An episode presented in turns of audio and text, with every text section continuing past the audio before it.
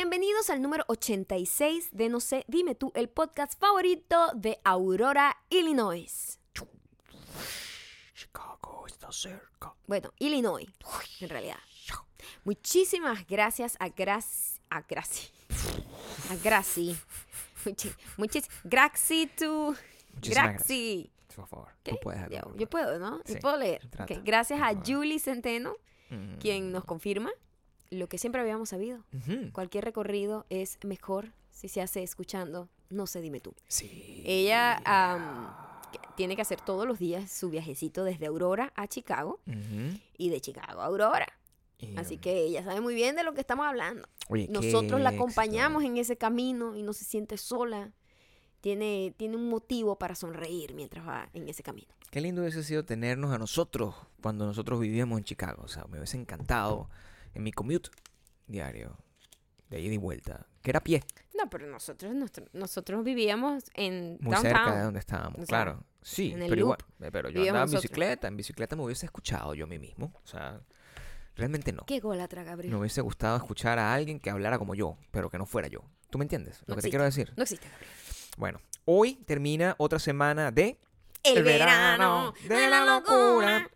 Gracias a los superdiamantes fieles y responsables Muchísimas gracias. que llenaron el post de la visita con un montón de comentarios decentes, posibles, eh, que nos han dejado muy bien parados hasta el momento de No, grabar esto. muy Vamos feliz, por estamos 400 muy y pico. contentos. eh, sigan dejando comentarios, sigan dándole Sí, like. señor, sí, señor. O sea, no es que deja de tener vigencia. Si usted está escuchando esto y todavía no ha visto ese videito del que le hablamos de la visita, vaya para mi Instagram. Es un video en donde estoy Sí. ah, pues deslumbrando al mundo con unos pasos de danza moderna Claro. que ustedes no pueden, no se imaginan. No se imaginan el ustedes no saben o sea, nada del baile si no han visto ese video. Por favor. Ese video les cambiará la vida. Por favor. Y si todavía no has tenido la oportunidad de verlo, les pido por favor también que ah, si lo vieron y comentaron, no olviden darle like, porque por lo general la gente a los videos se les olvida Se darle le olvida like. de like.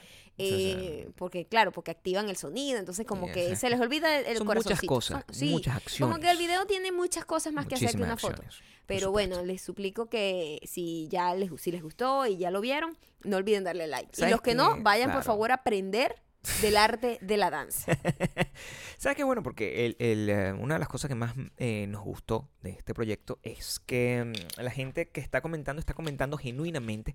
Siempre pasa con nuestros posts. Yo me siento muy orgulloso de, de la forma como La los superdiamantes Sí. reaccionan. Porque no es que hacemos un pupú y la gente tiene que comentar como para ganarse un pollo. ¿Entiendes? Sí, Sí, no, bueno, eso no, para ganarse un celular. Sí, o, o, bueno, cualquier cosa. o una caja de maquillaje que no, O- que está, que está vencido y ya no uso. O unos kilos de carne. O sea, cualquier Sí, cosa. No, no, funciona de esa Eso no nos gusta a nosotros. Nosotros, la verdad, la nota que nos da es que si nosotros hacemos una cosa y le ponemos cariño, utilizamos este recurso del podcast para pedirles a ustedes que vayan, no porque para inflar números, más bien es porque queremos que la mayor cantidad de gente Pueda vea las cosas de buenas las que cosas nosotros hacemos. Que queremos hacer, Las que claro. estamos orgullosos, y que sobre no, todo. Exacto, y que, no, que nos tripeamos a hacer muchísimo. O sea, Sí. nosotros este mini proyectito, ese videíto, le pusimos mucho cariño, nos gustó mucho hacerlo. Sí. Y es como que, wow, vayan a verlo, échenle un ojo porque I'm proud.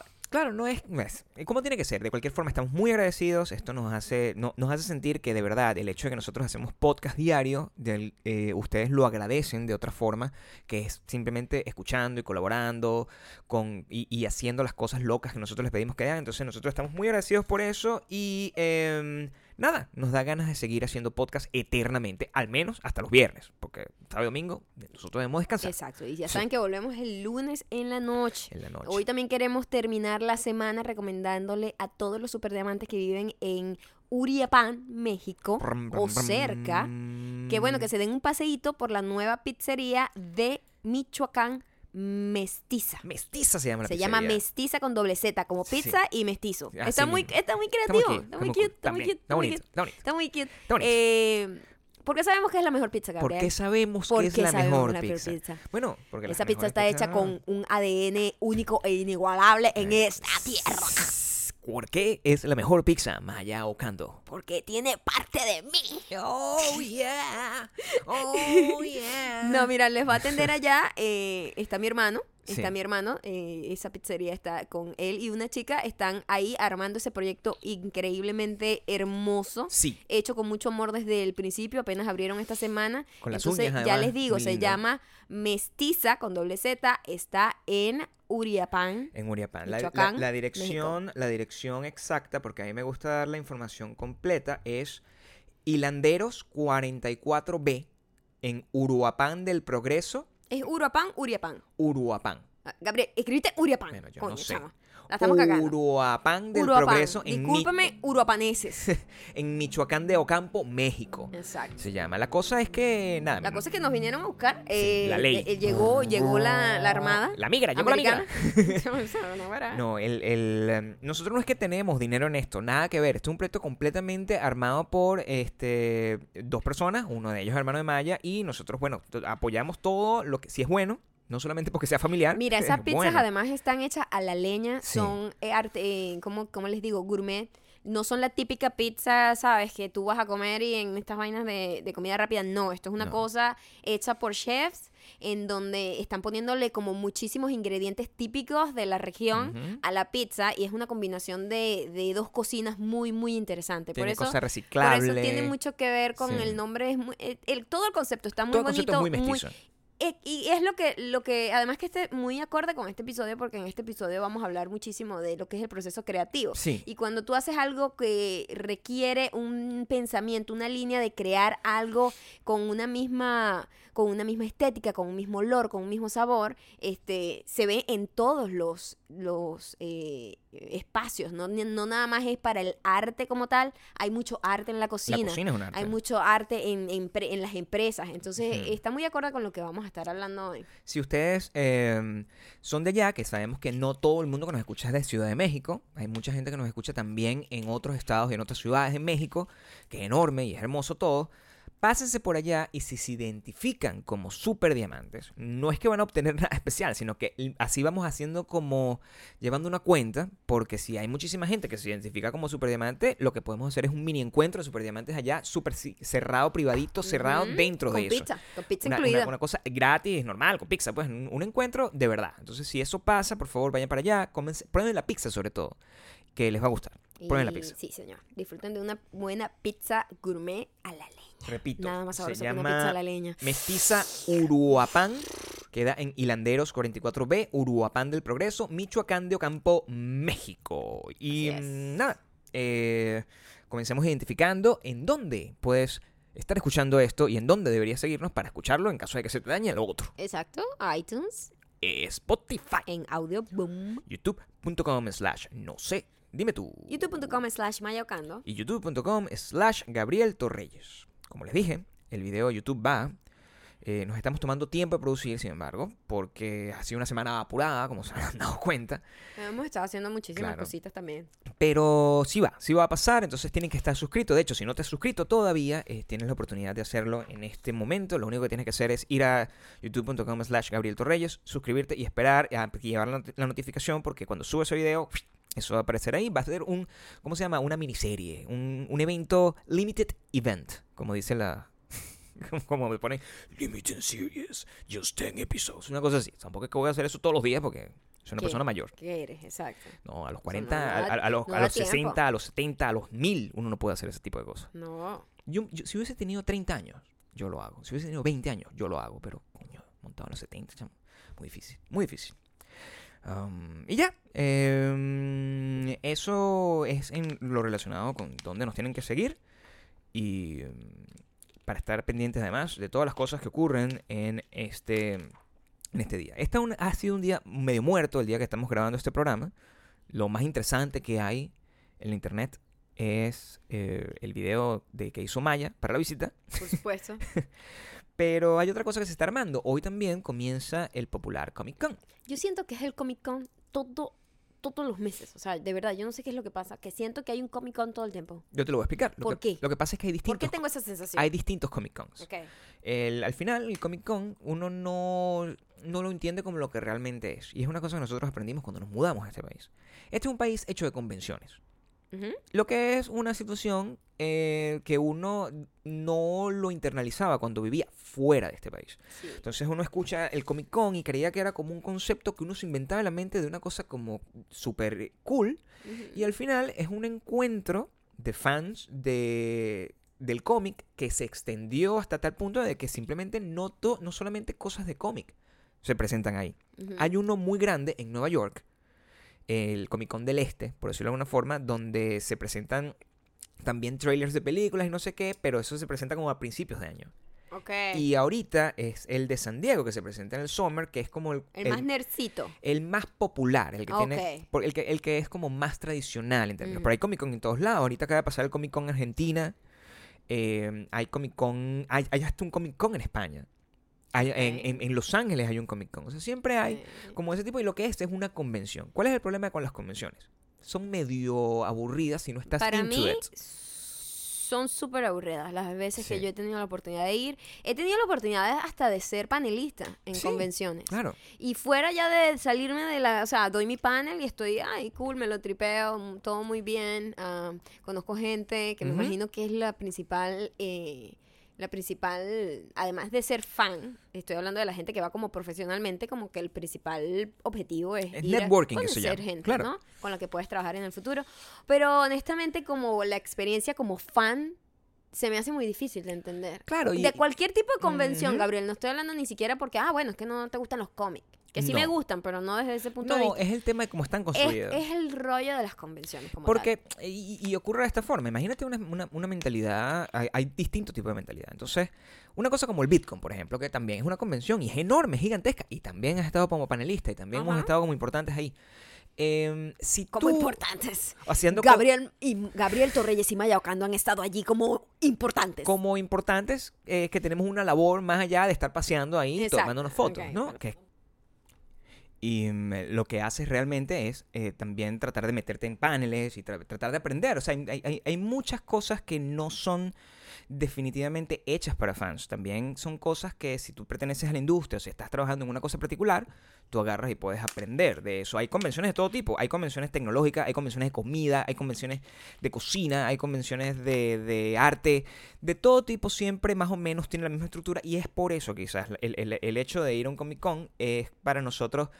Si no tenemos nada realmente que hacer, es decir, si yo no tengo que agarrar y no vamos a estrenar una película, una serie o algo así, que es lo que realmente quisiéramos, a estrenarlo en el Comic Con o donde sea, no hay como funciones de hacer. Pero sí es importante por la cantidad de noticias no relacionadas con el mundo del cómic únicamente, sino relacionadas con la industria como tal.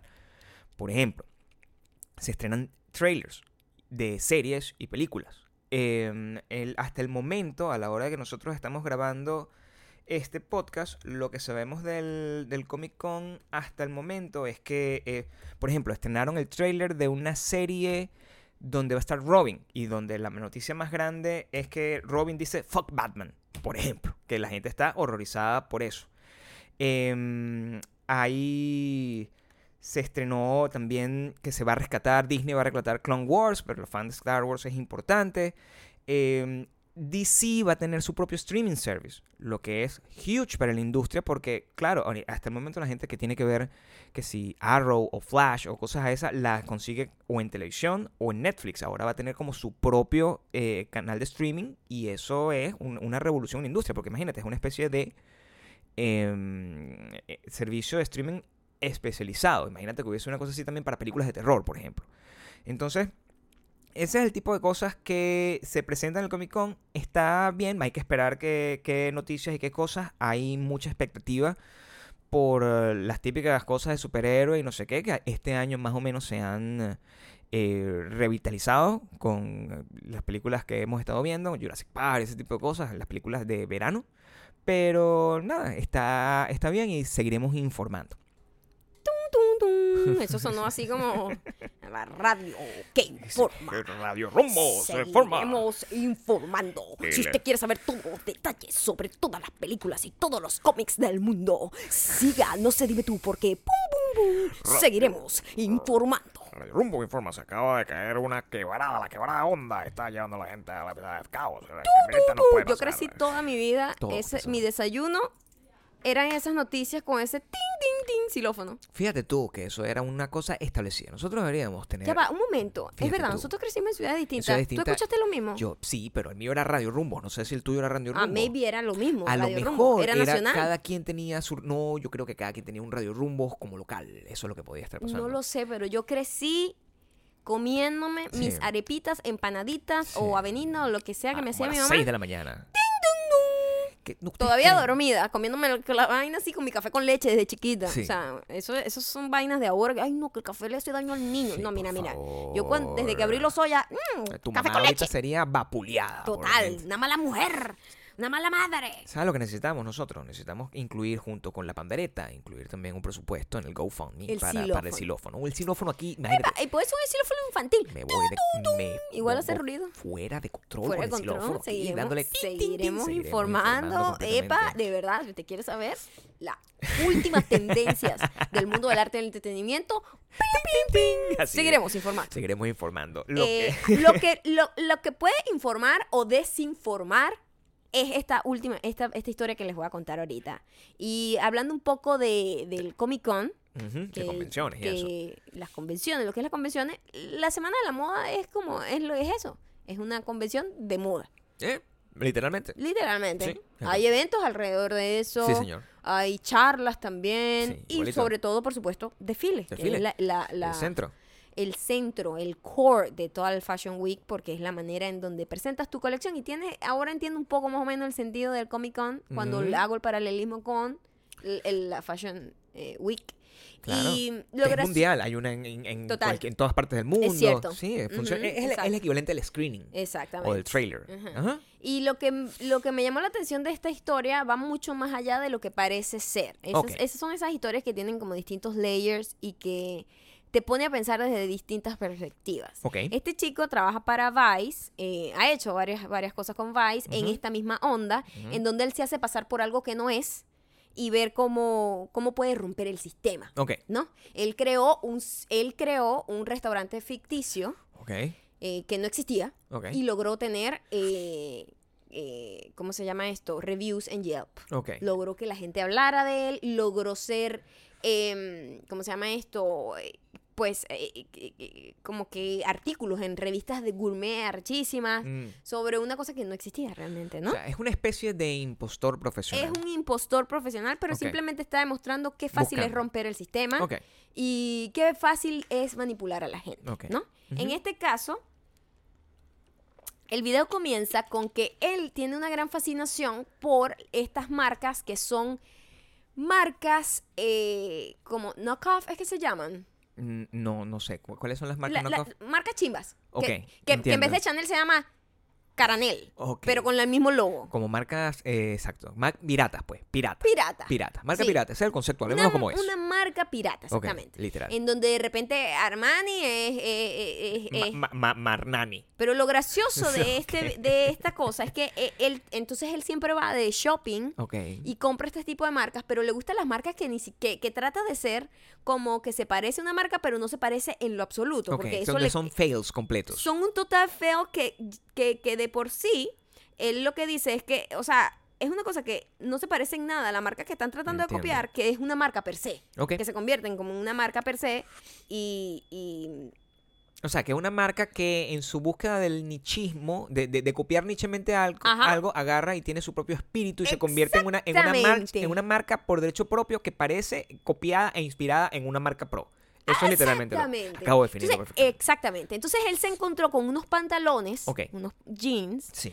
eh, de una marca que se llama Giorgio Peviani.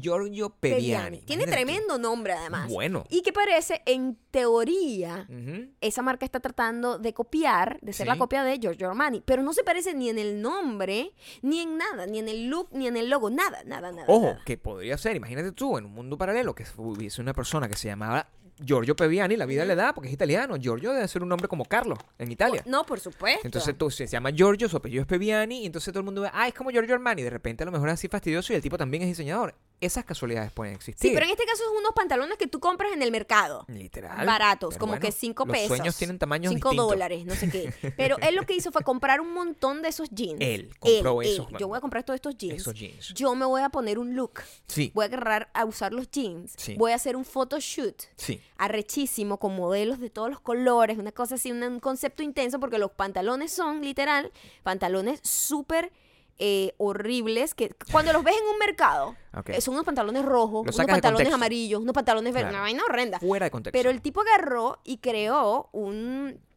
hizo, hizo su dirección creativa y agarró y creó, Creó eh, un fashion- photoshoot, ajá. fashion film, eh, una página web, eh, tarjeta, se creó todo un personaje alrededor de Giorgio Peviani. Giorgio Peviani, el- la gente de la marca ni siquiera sabía que esto estaba pasando. él ¿ok? hizo esta vaina Él fue para un mercado, loco. compró esto O sea, entiendo exactamente y lo que hizo. fácilmente fue mm, una manera de empezar a entrar, buscó invitaciones porque es fácil. Claro, es claro, claro. fácil. Tiene, su formato, es lo que te Tú decir. sabes cómo encontrar. Mira, nosotros logramos tener entradas VIP a Lollapalooza. Entiendo. Uno puede saber qué teclas tocar para entrar a los lugares. De. Cualquier forma, exacto. Y él es un periodista, Mm. eh, hace este tipo de cosas. Él sabía quién eh, sabe, Ah. contactar para entrar. Claro, pero claro, tú agarras, le escribe un correo desde un lugar distinto, le dice, no, y tal, este, mira, tienes que saber sobre esta, tienes que saber sobre este carajo, este carajo es el mejor. Bueno, el tipo empezó, Mm. lo invitaron a todos los, los desfiles, a todos los after.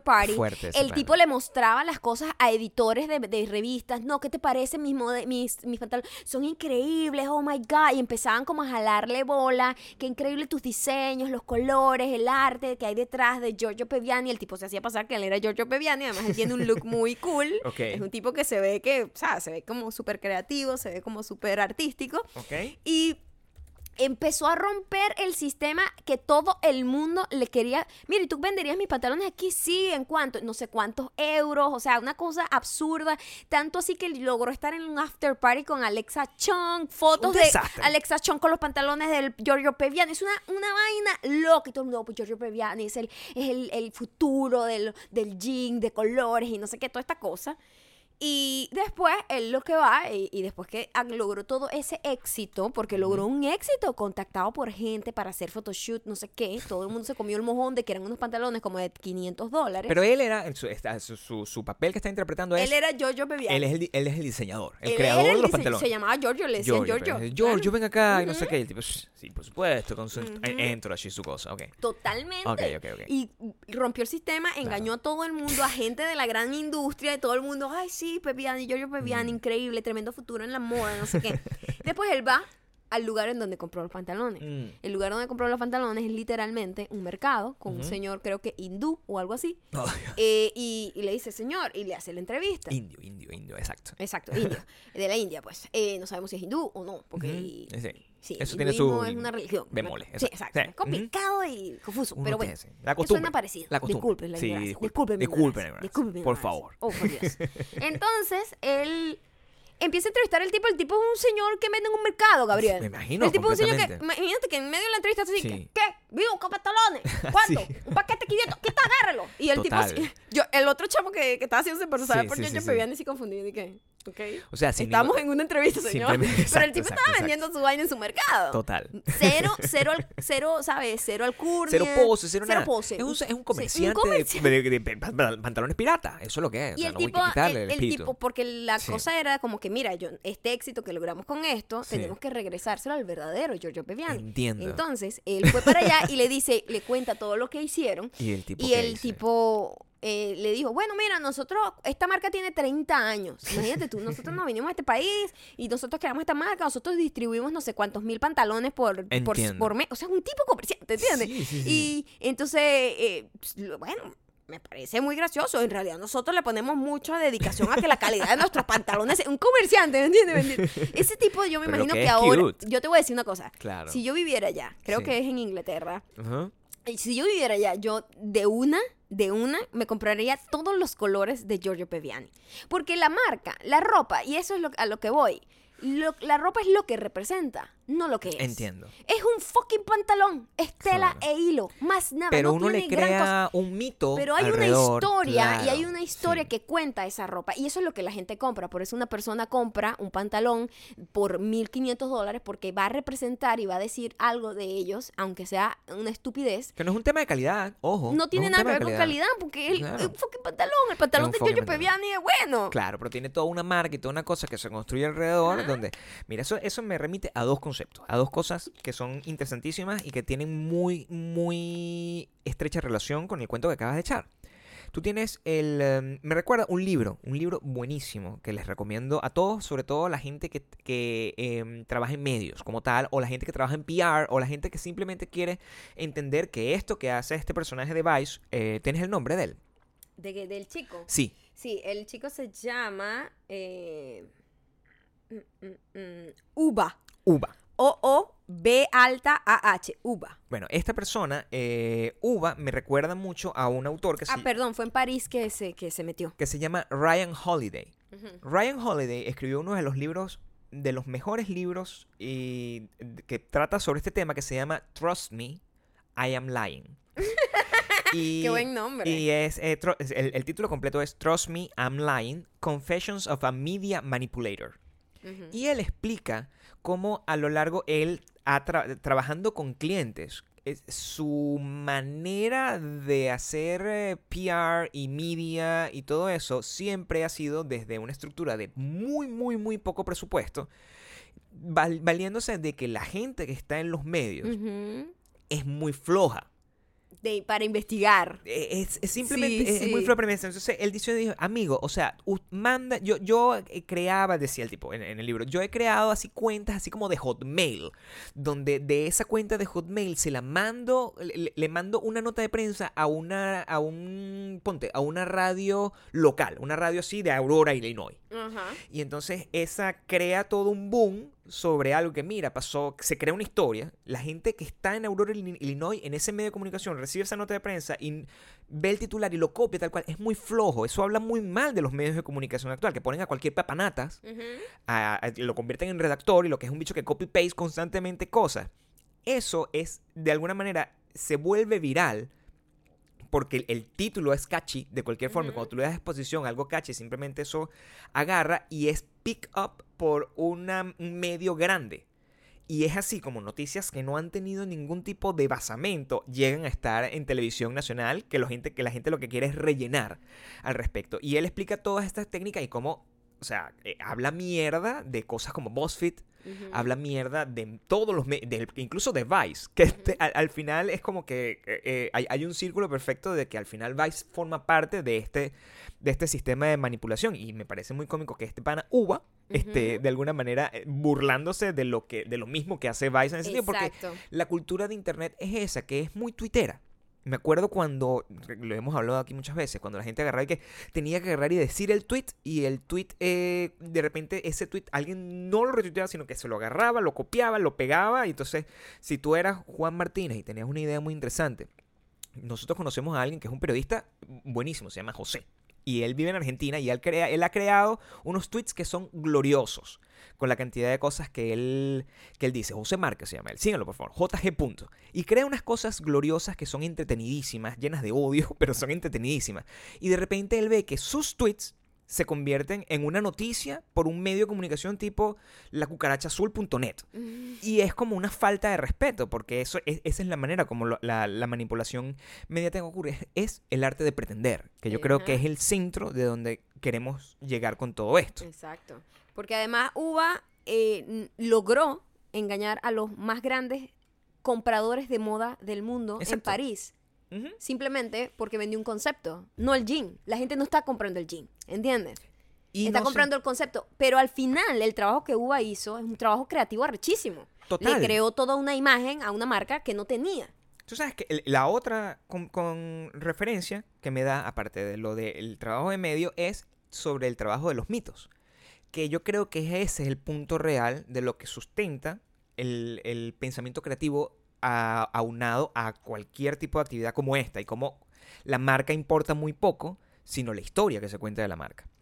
eh, hay un autor muy famoso, ya desaparecido, ya murió, que se llama Joseph Campbell, que él pasó su vida estudiando el tema de los mitos y cómo una, los mitos han- han sido trasladados de época a época, pero básicamente siempre son los mismos. Y tú puedes crear ese mito alrededor de personas o puedes crear ese mito alrededor de marcas. Lo que la gente compra cuando se compra una computadora Apple, por ejemplo, es el mito de que eso es parte de lo cool y lo relajado y lo anti-square y lo creativo que tú eres. Esa es la razón por la cual uno, en un proceso que es eh, básicamente no es intuitivo, es no pensado, no racional. Ujú. Un concepto que está metido dentro Inconsciente. inconsciente. O tú te- subconsciente. tú te es subconsciente, subconsciente, no inconsciente. Inconsciente estaría tirando el piso con Inconsciente el vómito sería en la boca. Inconsciente estaba yo en el viaje que hice para, para. Valle de la Pascua. Valle de la Pascua.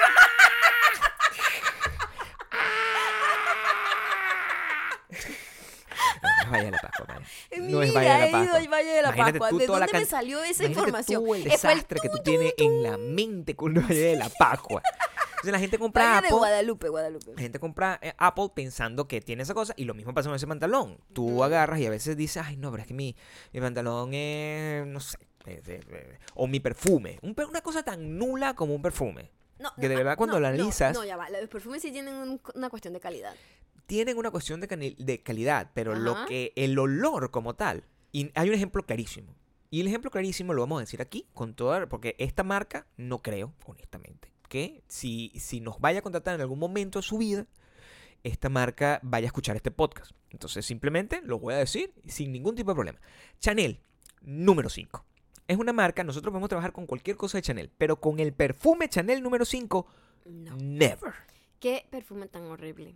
Es un perfume que tiene, cuando tú lo Un escuchas, perfume que tiene sentido que cuando se hizo famoso tenía Sí. sentido porque hasta la hasta el sentido del olfato, del gusto del olfato cambia con el tiempo. Por eso cuando tú hueles un perfume así que ese perfume como a viejo, como de viejo, de vieja, es que ese perfume, esa persona creció toda su vida con ese olor, que ese olor era masculino, que ese olor era fuerte, vigoroso. Lo mismo pasa y con la entonces mujer. lo mismo pasa con la mujer. El Chanel número 5 en su momento sería bueno, pero yo huelo a la gente que usa Chanel número 5 y huele como a una doña que se echa tal con la cabeza para no lavarse el pelo. De hecho, hay un Horrible, pedacito. asqueroso. Hay un pedacito que si tú agarras y te queda el buque de eso, huele como a pupú. Es una cosa que yo. Es, honesta. Es yo lo estoy diciendo sin ningún tipo Suena de horrendo, desastre. Pero, pero sí tiene como un dejo. Un dejo. Un dejo de pupú seco. Sí lo tiene. Sí lo tiene. Es de importante. Eso que, me de eso que te encuentras en un pozo set. Sí. Tú es sabes que eso. nosotros encontramos en estos días, lo, sé- lo sabemos tanto y tenemos esa, Sí. esa, esa imagen eh, o- Fresca. de- del olfato, ese, Sí. ese recuerdo del olfato tan Está fresco, está tan fresco y seco a la vez. Porque en nuestro hiking que hacemos, le- hemos hecho las últimas dos semanas, hay un lugar a como a 7 millas, 8 millas, en donde obviamente la gente a lo mejor quiere ser su Claro. número uno, número dos. Sí. Y obviamente no hay tuberías y lo que hay es eso. Lo- y es un olor muy similar al dejo que te deja el Chanel número 5. Pero claro, tú tienes una historia cuando tú escuchas, tú persona normal que a lo mejor en tu vida, además, has tenido la oportunidad de oler Chanel número 5. Mi caso, mi caso es así, no tiene absolutamente nada que ver con eso. Yo olí Chanel número 5 bastante tarde en mi vida.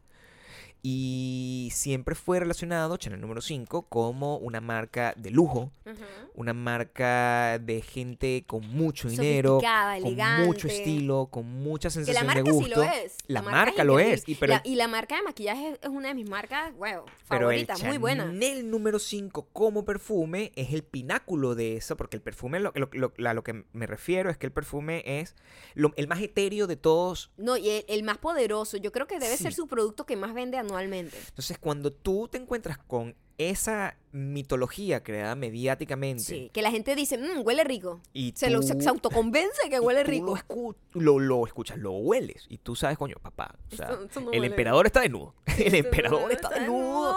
Y aquí huele pupu seco. Tú sabes.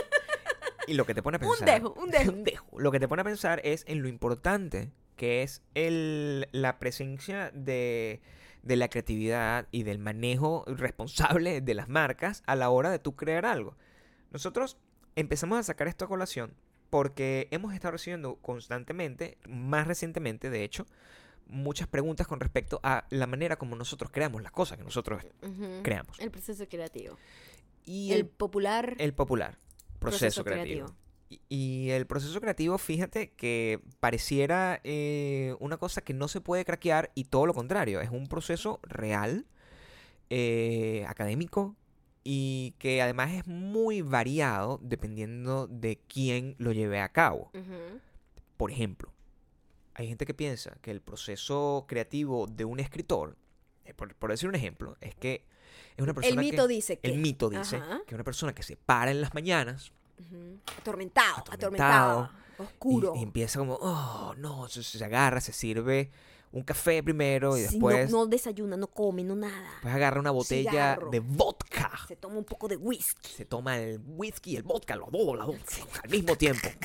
Y se tira Y- Inconsciente. inconsciente. Entonces, durante ese, ese momento que se extiende por horas de inconsciencia, él tiene una revelación.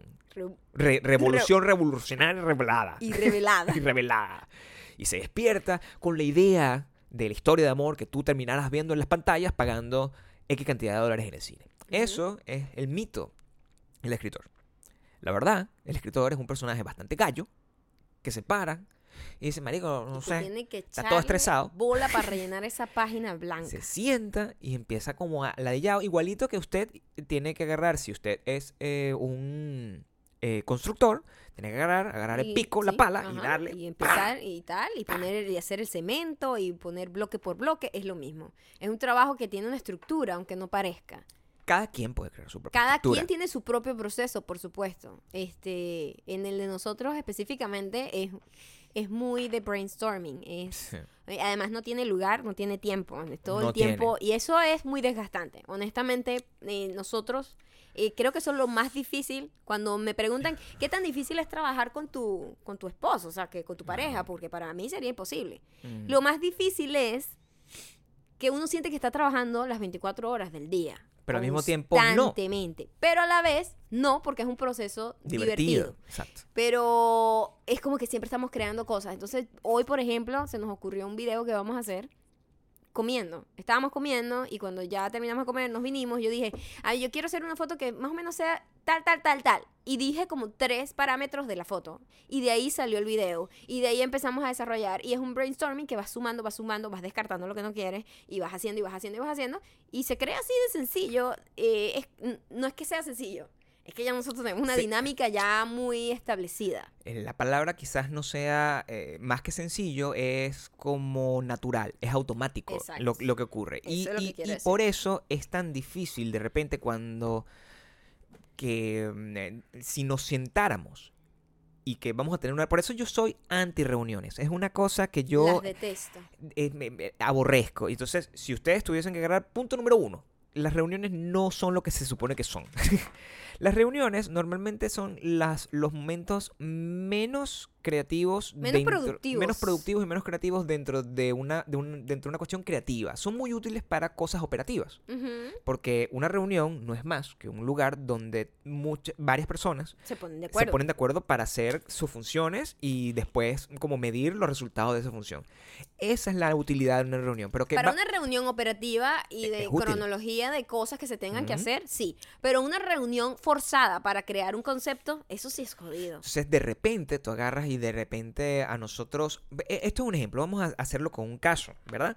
Y esto es un caso real, esta es la manera y, y- y vamos a ser bien abiertos con la visita de esta semana, porque e- es un caso estudio Para y yo creo, yo creo que nos sirve y que podría, es más fácil que nosotros hablar huevonadas aquí, es más fácil para ustedes ver cómo pasó ese proceso para entender exactamente cómo pasan las cosas, en nuestro caso. A nosotros hace mucho tiempo nos llega un correo donde nos hacen una, pro- una propuesta y nos dicen, hola, eh, nos gusta lo que ustedes hacen y nos gustaría hacer X cantidad de, de, eh, de publicaciones al respecto porque tenemos esta idea, que es el día del Mac Delivery Day y... Por lo general, cuando es con marcas, ellos tienen unos parámetros Ellos establecidos unos pa- parámetros establecidos. para, Sí. todo, para toda la campaña mundial. para toda la campaña mundial. Dependiendo de tú, como creador, hacer esa, esa, esa propuesta única y que se destaque de los demás. Ese es el trabajo donde uno, uno recibe lo que es, eh, primero la, pro- la propuesta, comercialmente a- o nosotros aceptamos o no aceptamos la propuesta, si la marca nos da nota o no nos da nota, si es una cosa de, de repente con la que nosotros no compartimos eh, valores. Quizás nosotros le digamos directamente que no, ¿no? y de verdad no me interesa. O sea, por ejemplo, o sea, eh, si a nosotros, y ha pasado, y lo, lo- lo- voy a decir, a nosotros nos llegó una, una, una, nos han llegado propuestas de una marca de unos zapatos que son de goma. Que, yo- que, que, que, No. que yo públicamente he dicho que los detesto. no entendamos los zapatos de goma como zapatos con suela de goma. No, son unos zapatos que normalmente usan los médicos para que no se les eh, manche de sangre o de, de- de cosas. O sea, son O unos- sea, al parecer son bastante prácticos bastante para, el, para el campo médico. Que, pero son bastante feos. pero la gente lo usa así como si fuesen cool. Son bastante feos esos zapatos y nosotros, mira, no importa la cantidad de plata que Y, esté epa, involucrada y con nos eso. han contactado varias veces. No importa la cantidad de plata. Y nosotros hemos dicho, no, No. así no tengamos con qué comprar la pandereta. Porque no nos para interesa. que hablemos de principios. ¿eh? Claro. Hablemos, no, esto es en serio. Sí, No tenemos para comprar la pandereta. no tenemos para y le comprar decimos a esa marca, lo siento, pero no puedo trabajar contigo. Porque trabajar honestamente, tu marca no, no me identifico con ella. Porque la lógica es que si tú te identificas, y eso es la otra, eh, otro punto el que, la- el que tiene que ver con nuestra biografía como creadores. Por ejemplo, yo, que entre muchas de las cosas que yo he hecho en mi vida, yo he sido director creativo de agencias de publicidad. Y es uno de los trabajos que yo más detesto en el mundo. Eso, Maya sabe que yo nunca he sido más infeliz Cuando, que cuando te ha tocado hacer que eso. cuando me ha tocado ser director creativo de una marca de publicidad, de una agencia de publicidad. Porque el trabajo de director de creativo de una agencia de publicidad es trabajar y tratar de sacar la mejor idea posible de una cosa que no tiene sentido. En estos días nos pasó que, y, y nos hizo recordar, yo, yo una vez tuve que hacer una campaña de una ferretería y todo está muy bien. La- yo no tengo problemas con que tenga que hacer unas ideas de una para vender tornillos y, y, y cosas de esas, porque es un producto y es un producto y de, aunque no tenga nada que ver, bueno, tú Uno, puedes tener uno un enfoque... acepta el reto de tratar de sacar algo cool de eso. Pero cuando uno saca una cosa como esa y la persona que toma la decisión no tiene la más puta idea de, De nada. nada, entonces Y quiere participar porque tiene que aplicar su cuota de poder. uno termina muy frustrado porque Claro. termina haciendo cosas eh, y termina que Que para... dañan todo el concepto. Y para el final uno termina como f- autocensurando su creatividad para, para darle una cosa, ay sí, mira, un montón de pupú, ten. Esto es lo que tú quieres. Chanel número 5. Ten, tu- ten tu- ten tu Chanel número 5, disfrútalo tú mismo. Entonces, por eso yo no trabajo en agencia de publicidad y la manera como trabajamos Maya y yo, que es como una boutique de creatividad, Sí, y así nos hemos vendido desde, los, desde el principio de nuestro eh, trabajo juntos. es mucho más libre. Sí. Nos llegó, esta, libre. nos llegó esta, esta oferta, nosotros aceptamos la oferta porque nos gustaba, es una marca con la que siempre hemos trabajado, etcétera, etcétera. Y mm, le- lo que nos mandan es el brief creativo, ese es el nombre. El brief identifica en qué consiste la campaña, en qué consiste todo eso. Lo normal, si fuéramos una gente más tradicional, es que, bueno, Maya, vamos a tener una reunión para hablar de esto. Y nosotros a- a- en ese momento nos bloquearíamos. Sí, no. Nosotros simplemente decimos, ¿qué podemos hacer con esto? ¿Cómo hacemos esto distinto? Queremos hacer una foto, queremos hacer un video. Me- me- no, no quiero hacer una foto, vamos a hacer un video, vamos a tratar de divertirnos, vamos a tratar de hacer algo que sea cool para mí, no solamente para que porque una marca esté pagando, sino es la oportunidad de que además de que están pagando tu trabajo, eso es muy cool. Entonces aprovechar que, que te están pagando tu trabajo para además hacer algo que valga la pena para ti, que tú puedas mostrar en el futuro como algo cool que tú hiciste. Entonces nosotros empezamos con una idea.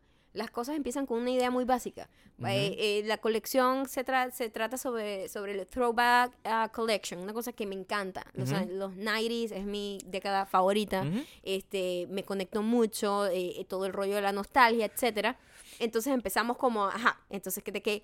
Pero ¿cómo hacemos para que el video sea así? Y cada uno de los dos va como sumando una cosa, no es una cosa sistemática en el sentido de, no, Gabriel hace esto y Maya hace esto. No, no funciona No así funciona porque es un así. fastidio. Es como el Fíjate sexo. que cuando nosotros comenzamos a, hacer- a grabar el video, estábamos empezando a hacer una cosa y en el medio del transcurso del- de la Se grabación ocurriendo más se, cosas. se me ocurren otras cosas donde yo le digo, es mejor que hagamos esto. Y Gabriel dice, tienes toda la razón. Y además vamos a hacer esto. Y, es, y eso va como sumando y va sumando.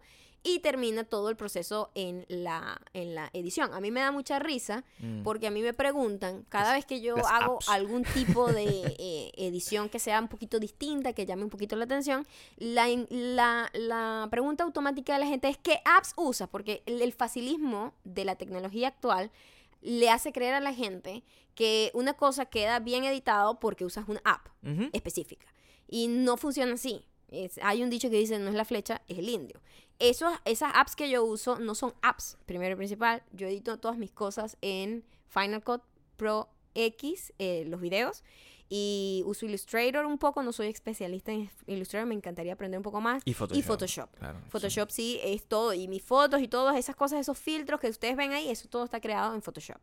Eh, así me gusta trabajar a mí porque soy una persona que trabaja en su computadora para crear las cosas. Eh, el rollo móvil, soy muy vieja para eso. Que es totalmente distinto a mí. Porque eh, yo, por ejemplo, las fotos las tomo con mi celular.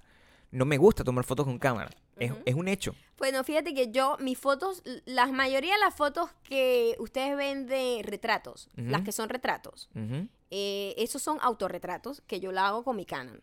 Pero todas las fotos donde está mi cuerpo completo son fotos que me toma Gabriel con el celular también. Con el celular. Exacto. Porque es mucho más cómodo No para mí. es. Cada vez que ustedes vean que alguien haga algo así, no necesariamente tiene que ver con, con los. Con, la- con la flecha. con mi cámara es una Canon viejísima. Y o mi sea que, celular sigue siendo un iPhone 7. Yo no me he comprado todavía el Pro. este, y eso se los digo sobre todo para la gente que quiere comenzar a hacer cosas creativas. No se amarren a la excusa de, ay, es que yo no tengo buenos equipos. Tú puedes comenzar con lo que tienes. Lo, tú te tienes que además poner como reto que si yo lo que tengo es esto, con esto yo tengo que sacar lo máximo posible, que esto se vea súper cool.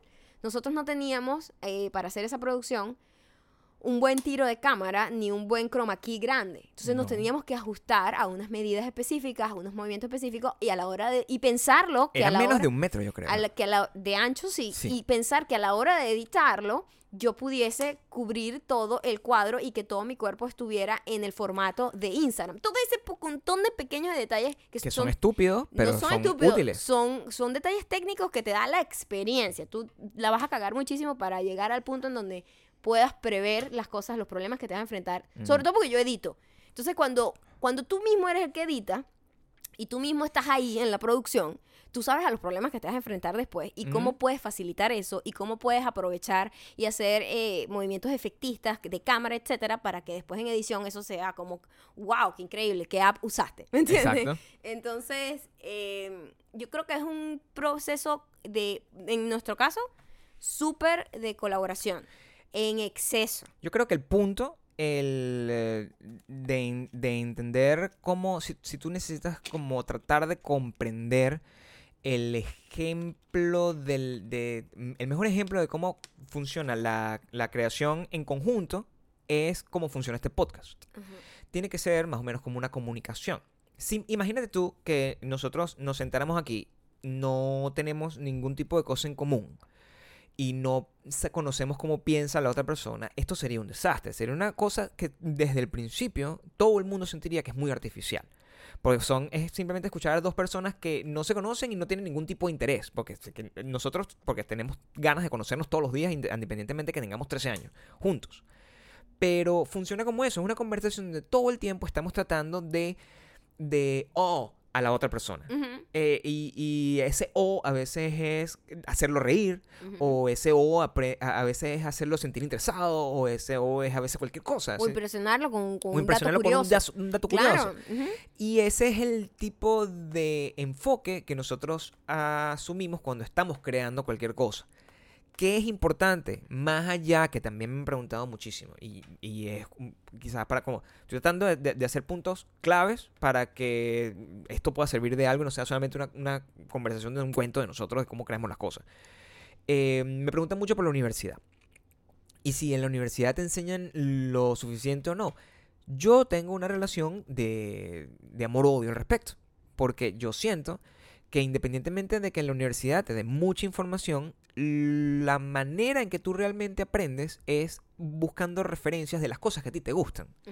Porque a la hora de que tus ideas salgan con respecto a cualquier proyecto, si tú tienes un, un sinfín de referencias reales, es más fácil que las ideas salgan tratando de tú llegar a esa como esa misma estética o esa- porque el concepto nunca va a ser lo mismo, pero tú sabes, por ejemplo, que y pasa cuando leemos los comentarios que la gente se da cuenta. Entonces, ay, mira, me recuerda al príncipe del rap. Ay, me recuerda a MTV en los 90. Ah, me recuerda. Entonces, son cosas que están impresas dentro del producto final pero porque las referencias que uno eh, eh, puso sobre la mesa era colores brillantes que- Claro. y son referencias que tú- Elementos que, re- que representan una época. y son elementos que vienen de que nosotros tuvimos que haber visto un montón de videos de Y la vivimos, época Y vivimos la para época. poderlo hacer. Claro. O sea, si nosotros no hubiésemos vivido esa, e- e- esa época y no nos hubiese gustado esa estética, para, eh, eh, se hubiese hecho un poco más difícil. Pero igual puedes experimentar la estética aunque no la hayas vivido. A mí me encantan los años 20, por Y ejemplo. entonces, pero tú no lo Y- estudias. pero tú tienes que estudiarlo, claro. Tienes que saber, porque si no, estás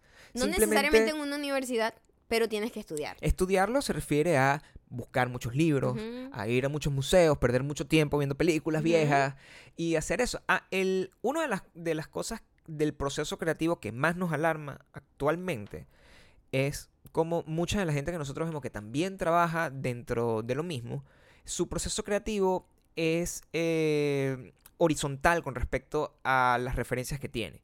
No mira para atrás, ni mira para adelante, solo mira para los lados. Exactamente. Y es una persona que eh, o es un equipo de personas, o son equipos grandes, pequeños, dúos, whatever, que solo se miran a ellos mismos en un espejo. Sí. Entonces, cuando tú, Y es ahí cuando tú ves que todo el mundo hace lo mismo. cuando tú pones un espejo frente a otro espejo, ustedes saben que lo que se hace es como una ilusión óptica de que es un espejo infinito. Y es una repetición constante, una fotocopia. Exactamente. Es, eso no es solo una metáfora, es real, es lo que Es pasa. real. Es por eso tú ves que todas las fotos de, ah, yo quiero ser fashion blogger. Entonces tú ves que todas las Todos fotos son los son exactamente blancos, los con mismos. los mismos colores, con las, Las mismas, mismas poses. poses. el- los mismos captions. Eso es la manera como más o menos funciona. Y no estoy diciendo que esté mal. Le funciona, es bastante comercial. No estoy diciendo que esté mal. Creo que es, un, es parte del espíritu de los tiempos. Simplemente a nosotros se nos hace aburrido. Porque esto es de lo que trabajamos, pues. O sea, es lo que nosotros hacemos. Entonces, imagínate tú que la diferencia que es que tú tengas la oportunidad de crear una receta distinta para cada cosa y la oportunidad de simplemente repetir constantemente el mismo sándwich y las mismas salchichas constantemente mismas tomas. con las mismas medidas Con las mismas todo. todo el tiempo. Es un poco aburrido. Exacto. Y esa es la razón por la cual nuestro proceso creativo no será el más original del mundo. No estamos diciendo que lo sea. Estamos diciendo que es No, muy lo probable que... queríamos destacar porque nos preguntan mucho cómo es mm, la forma en que nosotros desarrollamos las cosas y nuestra manera de trabajar. Y lo del proceso creativo. Nos sigue muchísima gente con la onda que también es- es- eh, tiene algún tipo de artística, trabajo que creativo. tiene, o que quiere comenzar, o que quiere trabajar con su pareja y no saben cómo, cómo funciona. Ujú. Eh, no existe un proceso creativo único. Es muy... eh, eh, lo único... eh, eh, eh, lo único que, que, que sí tiene es que tienes que trabajar mucho en eso. Eso sí, cualquier proceso creativo requiere tiempo, dedicación y mucho cariño. Pero la forma en como tú llegues al punto, pues lo importante es que la producción sea... te guste, pues. Y si me permites, como dar que esto sí es un tip muy personal de nosotros dos. Es un, es- y es quizás la razón por la cual eh, nosotros de repente nos enrollamos tanto con las cosas, a pesar de que el proceso sea así de, de smooth, como lo estamos des- eh, describiendo. Es que siempre tratamos de ser extra. Y eso, de alguna forma, en cuando lo haces correctamente en el sentido de que eh, te vas extra con alguien que se lo merece, con una marca que se lo merece, con un proyecto que se lo merece, eso de alguna manera siempre pays off. Sí. Cuando tú creas algo y a ti te dicen unos parámetros, ¿verdad? Y te dicen, bueno, el parámetro de esto es que tú tienes que agarrar y presentar una, una pintura. No, el- la, ta- la tarea es que tienes que presentar una pintura. O tienes que presentar un vestido, como, como no te, pasó a ti. Como el vestido de la Si tú agarras y tienes un vestido y tu, tu trabajo es presentar un, vestido con una idea, tú puedes agarrar, tener la tela, la cosa, no sé qué, eso lo resuelves más rápido, es una cosa sencilla de hacer, matas la tarea, te vas a graduar y vas a ser una persona feliz si estudias moda. Ahora, si tú eres una persona maniática, tú no quieres solamente hacer la tarea, tú quieres que eso signifique algo, al menos para ti. Para ti, es que es lo que quiero decir, esto no es para como es como para impactar a otra gente más que a, a uno mismo. Yo soy muy eh, me aburro muy rápido de todo, de absolutamente todo lo que hago y soy muy, muy autocrítica al punto destructivo, autodestructivo.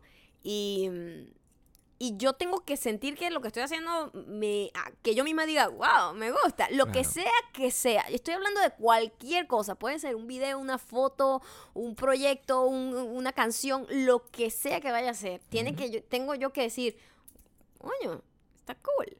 Está cool. Tengo, e- y ese efecto de extra, de ser extra, no tiene nada que ver con tratar de destacar de, de los demás. No, es, que es ese, uno ese, mismo. ese llega siendo como el retruque, como, como la consecuencia. Claro. Pero es más bien, es, es tratar de, de- de sorprenderme a mí y a Gabriel en este caso, porque somos un equipo, entonces tratamos de, de hacer cada uno en su campo como una cosa para sorprender al otro también. Es el equivalente creativo de Maya haciendo esos abdominales raros.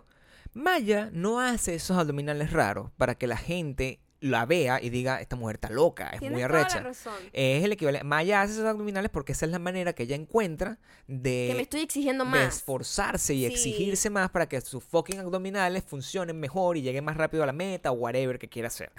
Es ¿Y sabes por literalmente el esa, esa analogía es perfecta. ¿Sabes por qué? Porque ni siquiera tiene que ver con cómo lucen los abdominales. No. Porque los abdominales que yo hago es para más bien mejorar mi postura, mejorar como la capacidad que tiene todo mi core, el equilibrio, la estabilidad. Más bien eh, trabajo en una cosa que ni siquiera se ve, sino que tú la sientes, es distinto. Lo otro, y, y ya este es el último, para cualquier combinación creativa, es decir, para cualquier dupla creativa, por ejemplo, si ustedes trabajan en, en- en dupla como nosotros, o en tríos, o como sea, eh, esto es, es como en el amor, así como la canción de Karina que dice, en el amor siempre hay uno que ama más.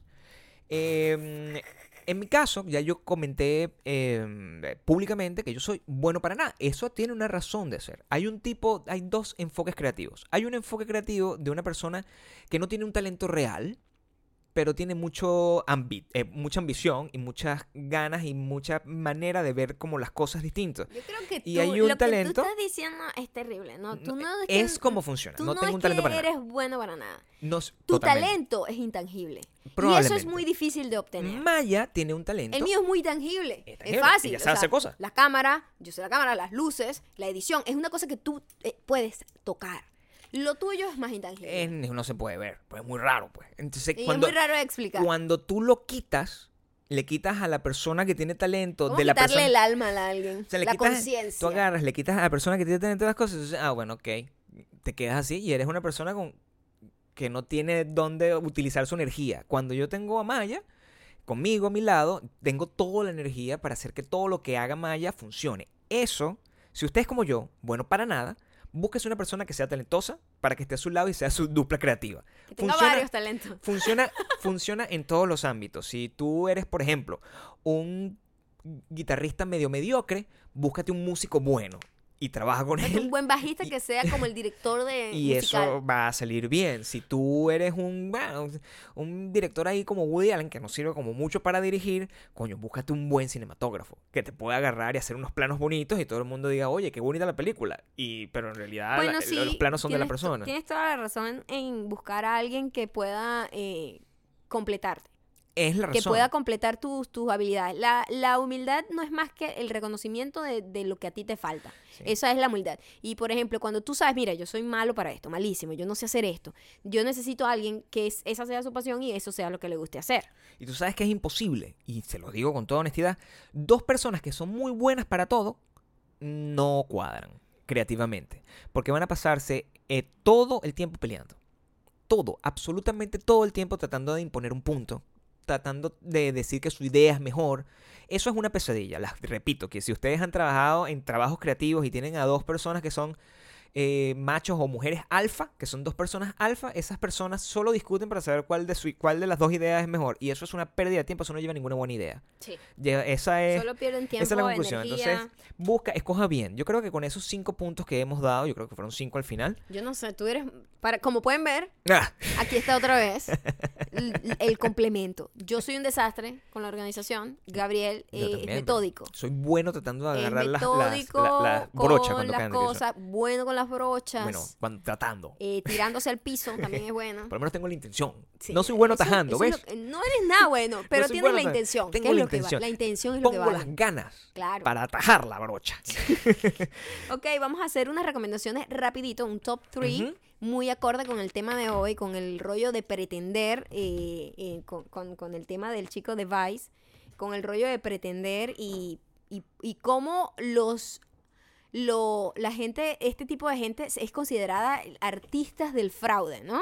De hecho, la traducción en inglés de... ¿Cuál sería? Es eh, con artist. ¿Sí? Se llama así literalmente. Con artist. Esa es la traducción literal. Artista del fraude, del fraude es Sí. con artist. Sí, es considerado porque es un arte. Pretender y crearte toda una persona y toda un- una cosa que, que, que puedas engañar al, al mundo entero. Sí. Hay tres películas muy, muy buenas que hablan del tema y lo muestran de una manera muy Hay entretenida. muchas personas que tenemos Eh, más frescas. Las que hecho. están más frescas, hay muchas. Sí. Esta se llama, la primera es con Leonardo DiCaprio. Y Tom Hanks. Catch Me If You Can. Sí. Eh, eh, eh, hace cosas insólitas.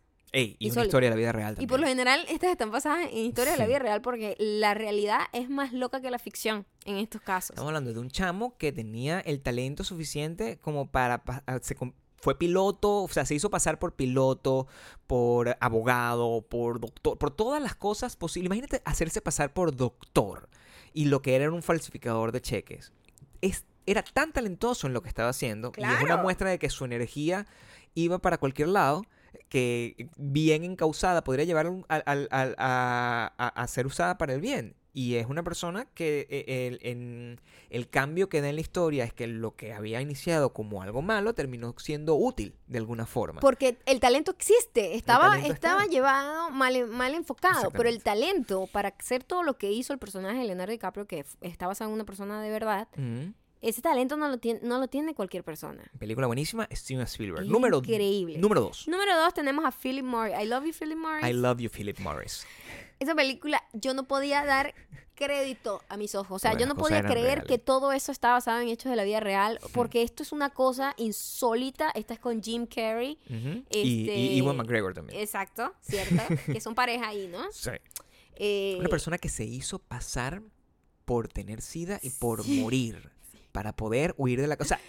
este Eh, Son todas las cosas que hace una persona para huir de la cárcel. Niveles extra. Insólito. Si nosotros hablamos de ser extra, esta gente, Esta gente sabe lo que es ser extra. extra. Lo nuevo. Y exacto. la última que vimos, Número tres. oye, con tres actores como muy Sí, bueno, clásico del bueno, cine es que es- hollywoodense. ¿Cómo de ser? La más reciente que vimos se llama Made in America, es con Tom Cruise y eh, También de está real. basada en la vida real y lo increíble es que este hombre es el uno de los eh, de las piezas clave del éxito que tuvo el narcotráfico En, en los 80. en los 80. Sí, o sea, eh, sin, sin, sin este link dentro de toda Sin la él, ecuación, Este señor, ¿cómo que se llama el señor? eh, ¿Colombiano? eh, Escobar Escobar no hubiese, no no hubiese sido lo que fue. no hubiese tenido Y también, una vez más, basado en la vida real, una persona que simplemente era un smuggler, un contrabandista eh, co- que, que trabajó para la CIA. Ya va, él era un piloto Un piloto comercial, comercial. primero. O sea, trabajaba en una aerolínea normal. Y se convirtió en el brazo armado tanto de la CIA como del... eh, Trabajaba para Dios de- y para el diablo. O sea, Muy era complicado. e- es una vaina insólita. De todas las tres Extra. películas. Este es el más extra, yo creo. Yo creo que las tres películas dan una emoción distinta. La primera película es súper entretenida. El Sí. Catch Me If You Can es súper entretenida. La otra es tan extra que es muy divertida. Es divertidísima, pero esta es muy estresante. Esta es estresante. Nosotros Estresante. vimos esta película y estábamos como, what the fuck? O sea, ¿cómo es posible? Este, yo estaba preocupado por él. Sí. Yo estaba preocupado muchísimo y bueno, eh, véanla. Véanla y entenderán nuestra preocupación. Lo que pasaba es maravilloso. Increíble y muy buen trabajo de Tom Cruise, by the way. Sí, Tom Muy Cruise, bueno. no importa que trabaje con la cientología, la cientología le da el poder para seguir adelante. Ok, ahora vamos con este comentario que es el comentario más largo que he visto en mi vida. Esta es una canción de Pink Floyd. Es una canción de Pink Floyd Sí, prácticamente. más o menos. Entonces, eh, eh, dale, dale su tiempo Dale. a avanzar y con esto vamos a, a terminar. Nos vamos a despedir en la semana de, de este podcast con esta canción. Ya va, me estoy cayendo aquí. Este mensaje llega gracias a Eduardo Riedel. Eduardo se ríe del qué? No lo sé. Eduardo ríe del del viento. Eduardo ríe del cansancio. Eduardo ríe del sueño. Mira mayocando, he pasado la vergüenza pública más grande de mi vida. En mi oficina en Milán, Italia. El país más tercermundista de Europa. Lo dice Eduardo Riedel, no lo digo yo, ¿eh? Cuidado, mucho cuidado. Estaba la maldita mujer de Gabriel contando la historia del chico que se lesionó la tráquea cuando de repente se me puso en speaker el podcast y mi jefe escuchó las huevadas que Gabriel dijo. Quería volverme a meter a la piedra y quedarme allí e hibernar hasta que mi jefe se muriera. Gabriel, te pido que seas más selectivo con tus historias que encuentras mientras juegas en Twitter. Y nos des historias más finas para los heredians que vamos a ir a Bakú, a ir a Bakú, Viver el Gabriel. Por cierto, la CH del carro de la maldita mujer que quería chocar contra tu carro significa con fuego helvético, el nombre oficial de Suiza. El nombre oficial de Suiza.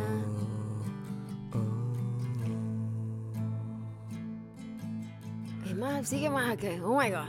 CH. CH. Confederatio Helvética. Como la letra que usa todo el mundo. Todo el mundo. Todo el mundo. La letra que usan todos. Desde que todo el mundo usa Helvética. Todo el mundo. Confederado Helvética. Esta mujer es suiza. Esa mujer es suiza. Así como Gabriel se propone a defenderte, yo me propongo a ser tu private investigator y encontrar todas las pistas para incriminar y meter a la road raging Swiss lady. A esa mujer es suiza. Esa mujer es suiza. Esa mujer es suiza. Muchísimas gracias por haber llegado hasta aquí. Ya saben que nos tienen que dar follow en arroba mayocando arroba Gabriel Torreyes. Porque sí, pues porque deberían hacerlo. Y suscribirse a widonbelong.com. Volvemos el lunes en la noche con el podcast de la semana que viene. Si el lunes en la mañana reclamas por un nuevo podcast, puede que seas desterrado, ¿eh?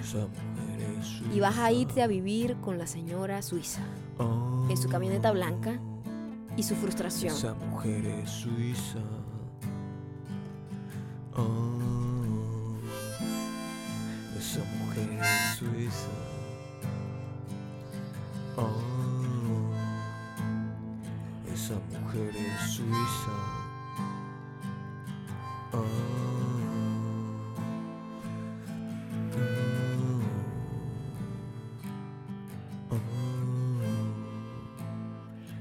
esa mujer suiza. Oh, esa mujer es suiza.